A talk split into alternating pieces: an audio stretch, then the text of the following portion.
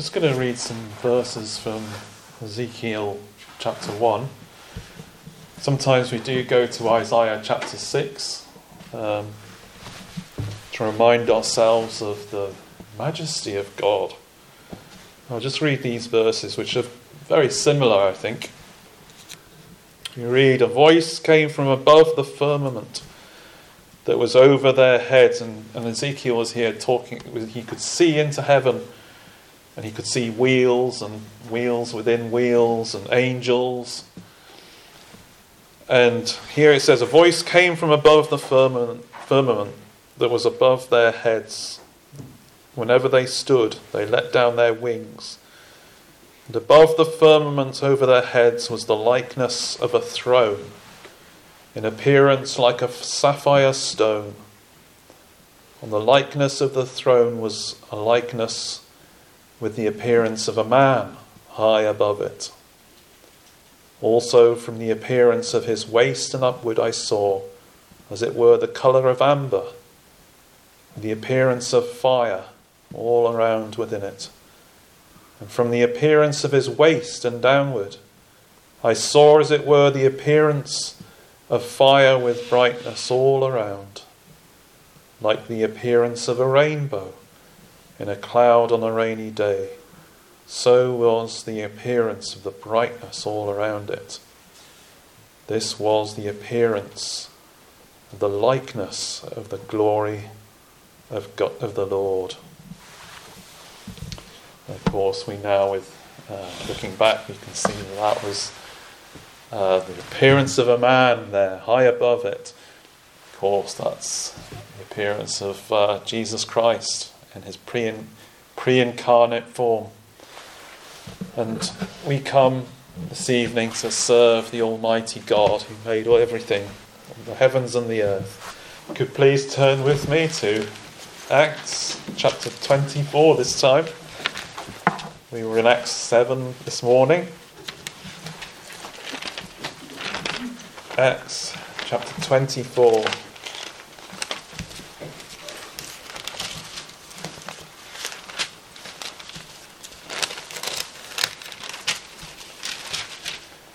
I'll read the whole chapter. Acts chapter 24. Now, after five days, Ananias the high priest came down with the elders and a certain orator named Tertullus. These gave evidence to the governor against Paul. And when he was called upon, Tertullus began his accusation, saying, See that through you we enjoy great peace and prosperity is being brought to this nation by your foresight. We accept it always and in all places, most noble Felix, with all thankfulness, nevertheless, not to be tedious to you any further, I beg you to hear by your courtesy a few words from us. For we have found this man a plague, a creator of dissension among all the Jews throughout the world, and a ringleader of the sect of the Nazarenes. He even tried to profane the temple, and we seized him and wanted to judge him according to our law. But the commander Lysias came by and with great violence took him out of our hands, commanding his accusers to come to you. By examining him, yourself, you may ascertain all these things of which we accuse him. And the Jews also assented, maintaining that these things were so. Then Paul, after the governor had nodded to him to speak, answered, Inasmuch as I know you have been for many years a judge of this nation, I do the more cheerfully answer for myself, because you may ascertain that it is no more than twelve days since I went up to Jerusalem to worship. And they neither found me in the temple disputing with anyone, nor inciting the crowd. Either in the synagogues or in the city. Nor can they prove the things of which they now accuse me. But this I confess to you that according to the way which they call a sect, so I worship the God of my fathers, believing all things which are written in the law and in the prophets. I have hope in God, which they themselves also accept, that there will be a resurrection of the dead, both of the just and the unjust. This being so, I myself always strive to have a conscience without offence toward God and men. Now, after many years, I came to bring alms and offerings to my nation, in the midst of which some Jews from Asia found me purified in the temple, neither with a, with a mob nor with a tumult they ought to have been here before you to object if they had anything against me. Or else let those who are here themselves say if they found any wrongdoing to me while I stood before the council. Unless it is for this one statement which I cried out, standing among them concerning the resurrection of the dead, I am being judged by you this day. But when Felix heard these things, having more accurate knowledge of the way, he adjourned the proceedings and said, When Lysias the commander comes down, I will make a decision on your case. So he commanded the centurion to keep Paul and to let him have liberty, and told him not to forbid any of his friends to provide for or visit him. And after some days, when Felix came with his wife Drusilla, who was Jewish, he sent for Paul and heard him concerning the faith in Christ. Now, as he reasoned about righteousness, self control, and the judgment to come, Felix was afraid and answered, Go away for now when I have a convenient time, I will call for you. Meanwhile, he also hoped that money would be given him by Paul that he might release him. Therefore, he sent for him more often and conversed with him. But after two years, Porcius Festus succeeded Felix and Felix, wanting to do the Jews a favour, left Paul bound. So it's the word of God. We'll be thinking a, a little bit, but we'll be thinking about that passage a little later on. Please turn again to Acts chapter 24. And while you're doing that, I want to ask you this question. You're a Christian here. Someone asked you what the Christian faith is all about. What would you say? Well, here in verse 24, it says, After some days, when Felix came with his wife Drusilla, who was Jewish, he sent for Paul and heard him concerning the faith in Christ. And I'm sure he would have liked to have been what they, you know what they call a fly on the wall in that situation, hearing how Paul would uh, explain the faith to Felix. And this can happen to us too. Someone may come up to us and ask us why we believe in Jesus Christ. And Paul answered that question by reasoning with Felix, engaging with Felix. And here we have three people mentioned here Felix, his wife, Drusilla, and Paul. Well, who were these people? First of all, we have Paul. He's a prisoner.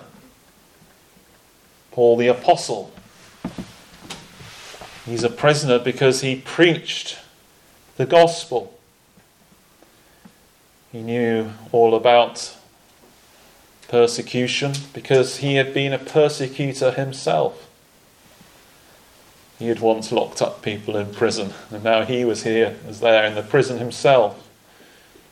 He once delighted in putting those Christians in prison and torturing them men and women that followed the Lord Jesus Christ. And uh, we were thinking a little bit about Stephen this morning.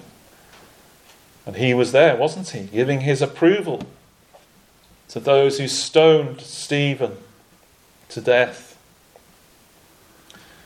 And he went to extraordinary lengths to bring down the Christians, even going to Damascus to punish them. But a remarkable change happened. On that road, God met with him. The Lord Jesus met with him. And that zeal that was once against the gospel became a zeal for the gospel.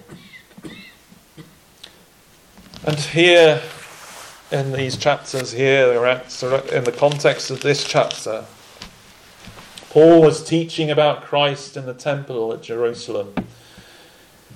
And the Jews stirred up a great crowd against him. They spread vicious lies about him. And the city was in uproar at what he was saying. They were shouting, Away with him! And we read that a Roman commander had to take him before they, before they killed him. The malice of those against him only served to give him opportunities to speak about Christ, to speak about Christ with people who he would normally not come across. Whenever Paul was brought before councils and tribunals and before crowds of people, often he would turn the tables on them. It was them that were put under the spotlight. It was them that were put on trial and examined. And it was as if the Lord God Almighty, the great judge of all humanity, had taken the place of this poor prisoner and that's very true of this, this encounter that we have between Paul and Felix. Felix was interrogating Paul. He wasn't, but Paul wasn't concerned to say the right things to, so that he could get off and get himself free. No, what, what does he do? He reasons with Felix. He talks about him, about the faith. His first concern was not, oh, how do I get out of this prison? How do I get out of this sticky situation? No. He knew that he was there for a very good reason. Providence of God had led him there. Here was an opportunity to speak of Christ to Felix. If you were maybe counseling Paul, maybe you might say to him, "Well, you know, don't don't get yourself into trouble. Stay quiet." But that's not what he does. He speaks to Felix about Christ.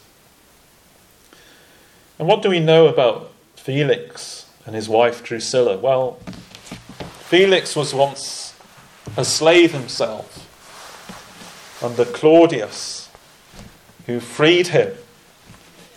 And he had many connections to the Romans, to the rulers in that day. And in those days, you didn't rise to such a position without uh, trampling on a few people as you, as you rose up within the hierarchy. And he was a ruthless man.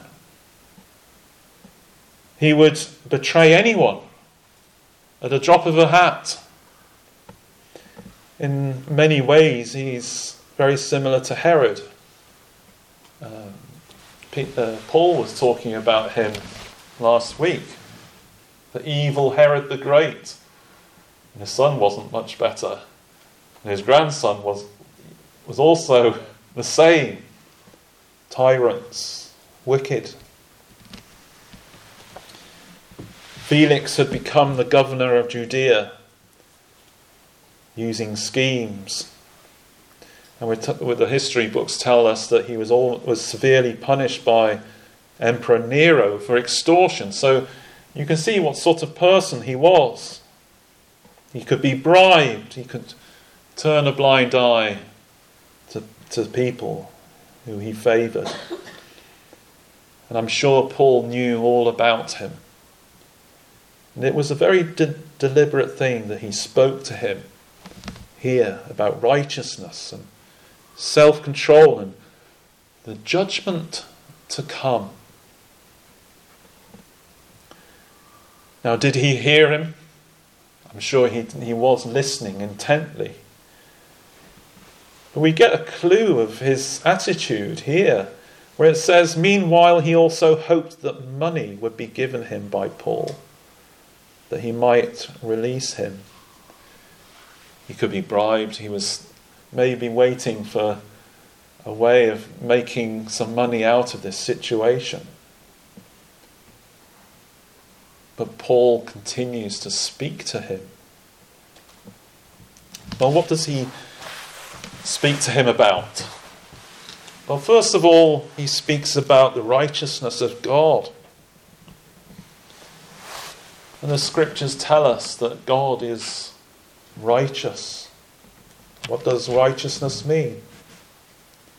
Well, very simply, it means doing what is right.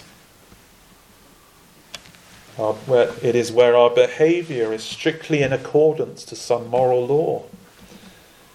And we have laws in this country. We obey the laws of this land. But the law of God goes much further than any national rules and laws, doesn't it? You shall not steal, you shall not lie, you shall not covet. There's no law, as far as I am aware, of that in this country, but the law of God tells us not to covet. And there are many other laws and commandments. You shall not commit adultery. You shall not bear false witness. You shall love the God, the Lord with all your heart, soul, and mind, and have no other, have no idols. And sadly, some people do have idols, don't they? That's not again. That's not against the law of this land. A righteous person, a true righteous person, obeys God's law. Many times the Bible refers to the righteousness of God. Righteous are you, uh, are you, O Lord. Upright are your judgments, your testimonies which you have commanded are righteous, they're right, and very faithful. And we must be like that, all of us. But the problem is, we're not. God demands perfect righteousness from everyone. And everything, everything that we do is compared to the righteousness of God. He promises rewards to those who are obedient, and also he promises punishment to those who transgress. He will render to each one according to his deeds, whether good or evil. And if something, someone wrongs us, we're very quick, aren't we, to seek justice. if we break God's laws, there must be a penalty for all unrighteousness. And this is the justice of God. We, we demand it, don't we, in, in our country? When we see evil done on our streets, we demand justice. God demands justice, even more so. And Paul speaks of the justice of God in the punishment of sin, those that practice unrighteousness. In his letter to the Romans, and there he gives a list of all the things that invoke the wrath of God unrighteousness. He speaks of sexual immorality, he speaks of wickedness, covetousness, maliciousness, envy, murder, strife, deceit, evil mindedness, haters of God, violent, proud, boasters. Again, there's no, no law in our country against that. Inventors of evil things, disobedient to parents, undiscerning, untrustworthy, unloving, unforgiving, unmerciful. Who, knowing the righteous judgment of God, that those who practice such things are deserving of death, not only do the same, but approve of those who practice them. And as Paul was going through this list of things, I'm sure Felix was now feeling very uncomfortable. uncomfortable. Maybe we're feeling uncomfortable as we hear this list of things. And in his mind, I'm sure that he could, he could tick, put a tick next to many of those things that Paul had mentioned. It's quite evident that he fell woefully short of the righteousness required of him. And we fall woefully short of the righteousness required of us. Romans 3, verse 13 tells us that all have sinned and fall short of the glory of God. And if we have fallen short, then we do incur the wrath of God upon us. That wrath hangs over us.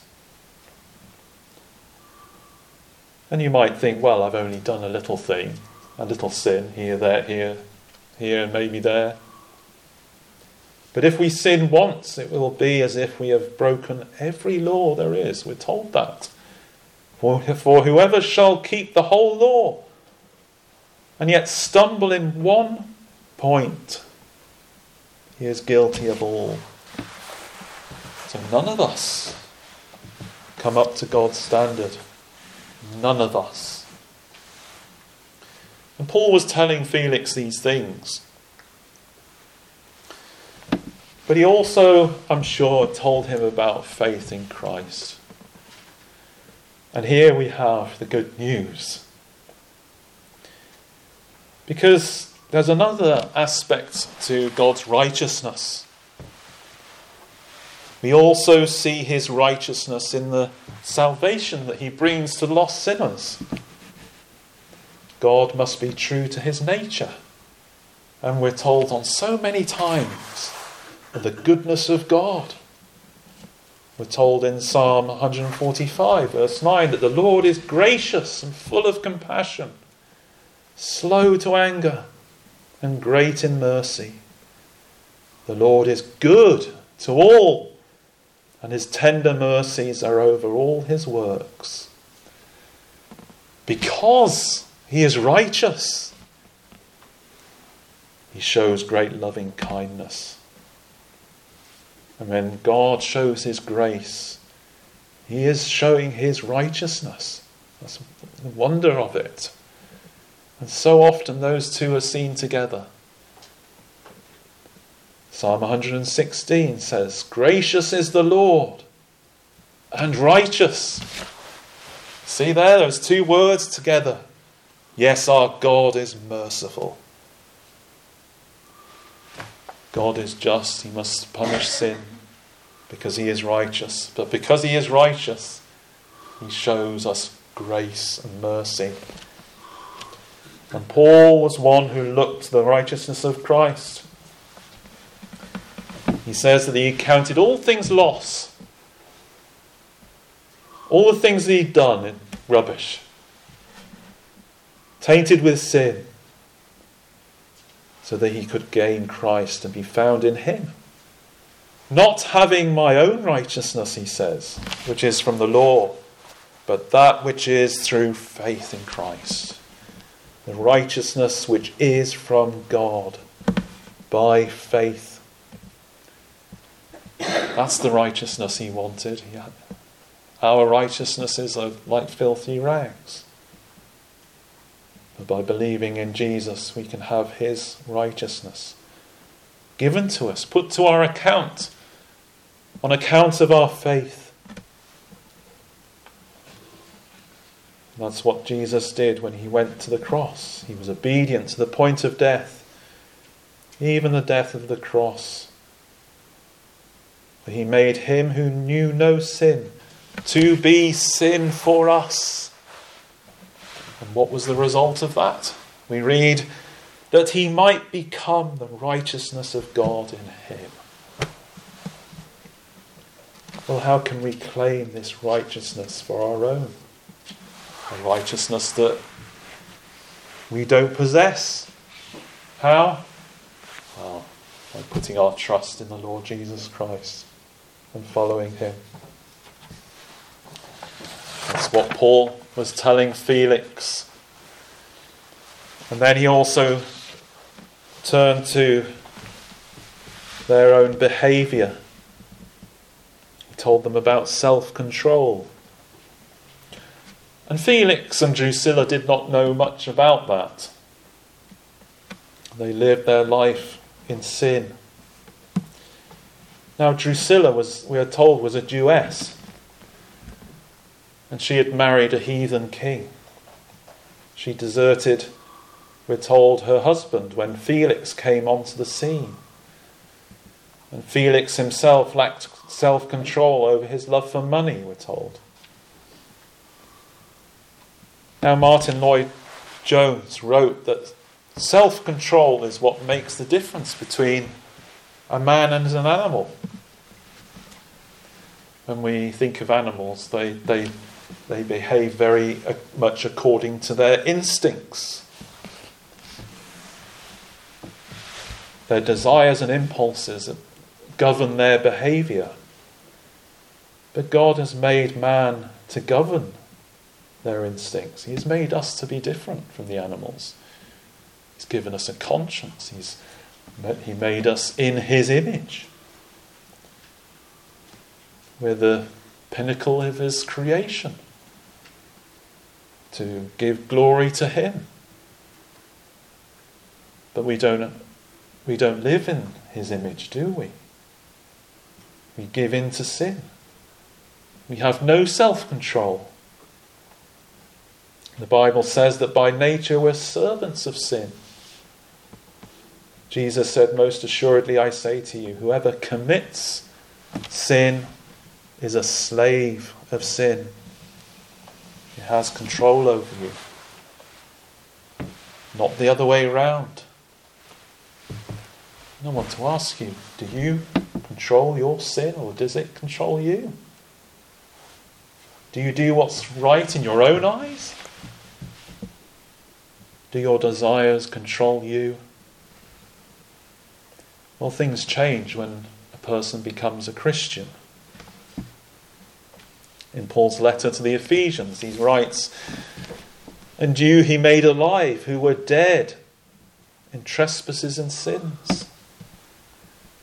In your lack of self control, in, what, in which you once walked according to the course of this world, among whom also we all once conducted ourselves, in the lusts of our flesh and of the mind, and were by nature children of wrath. Once we acted as though we were dead to anything to do with God. Nothing said about God had any impact upon us. But then God is gracious and drew, drew us to Himself.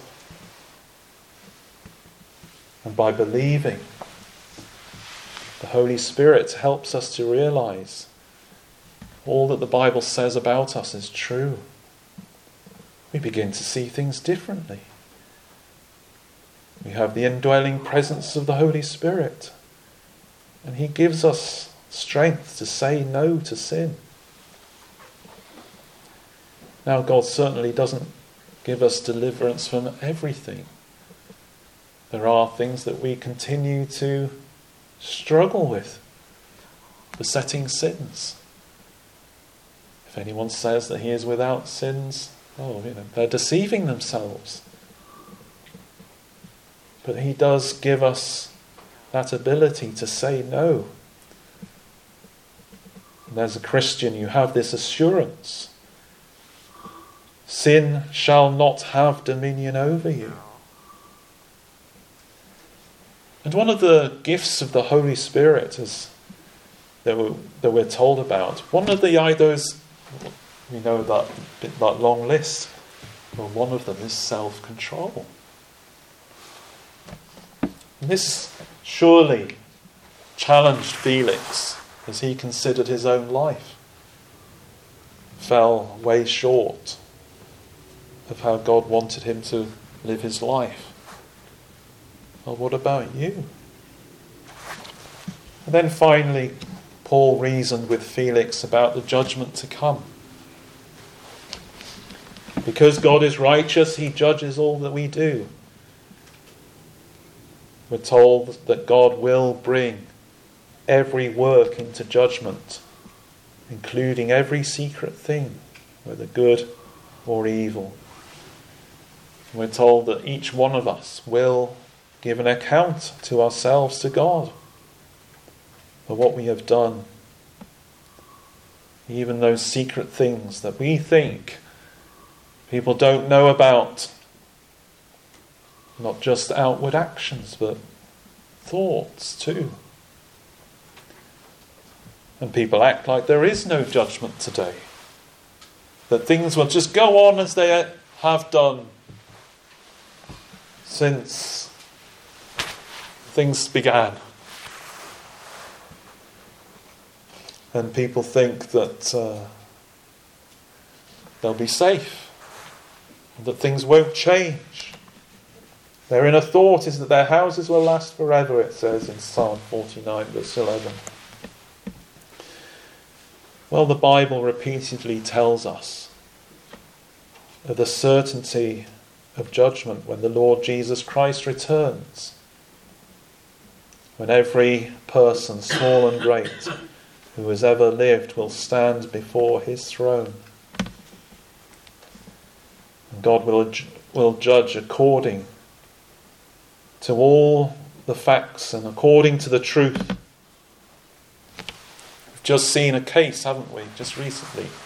It's been in the news and on the television about the case of these people who worked for the post office.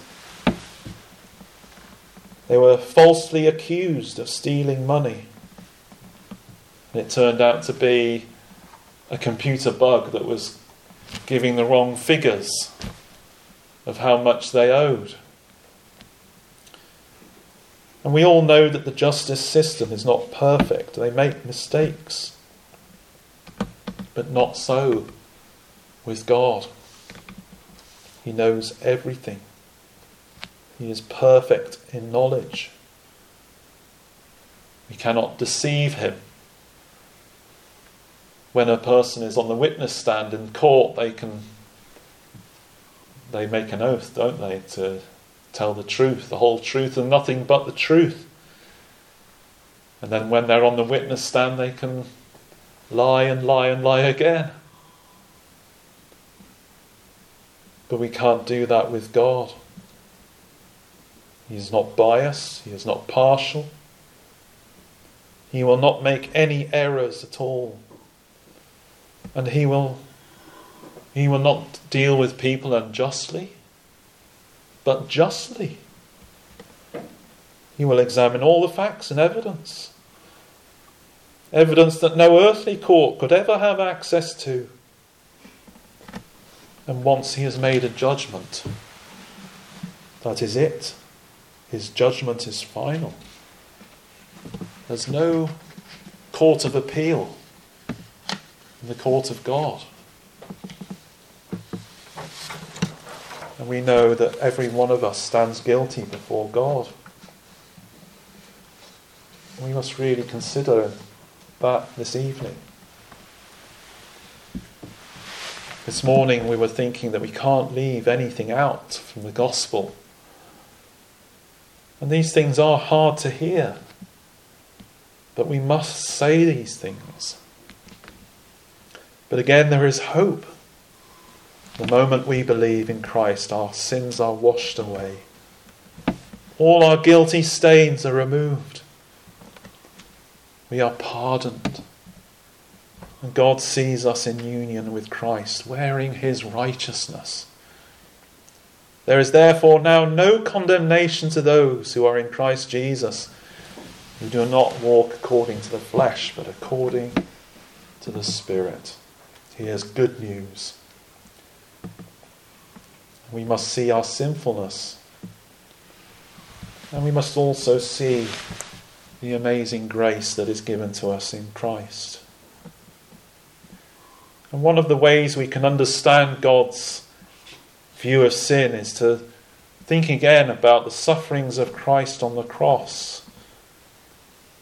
And, uh, and this is a good thing to think about as we again come to the Lord's table this evening. The price that was paid by our Saviour to save us from our sins. That method of execution, crucifixion, it was the worst method of execution that's ever been invented. He went to the cross to take our punishment. We're told in 2 Corinthians chapter 5 verse 21 of him who knew no sin was made to be sin for us, that we might become the righteousness of God in him. He was made sin. And during those hours on the cross, he experienced the full measure of God's wrath. So much so that he said, My God, my God, why have you forsaken me? Well, he has, if you're a Christian here, he's done that for you.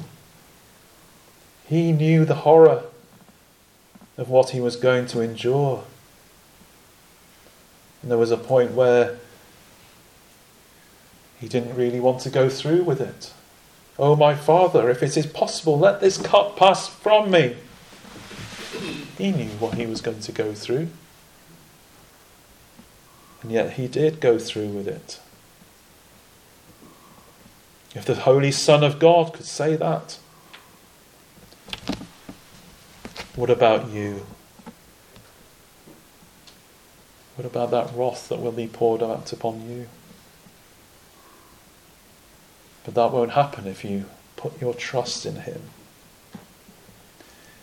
And finally, what was Felix's reaction what was the outcome of this conversation?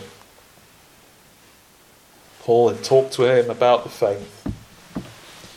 Well, we're told that he trembled. And surely he knew that he did not possess the spotless robes of Christ's righteousness. And what do we hear him say? He said, Go away for now.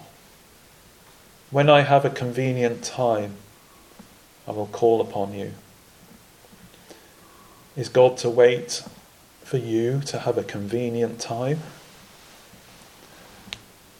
We're told in the, the Bible that we must seek the Lord while he may be found, call upon him while he is near.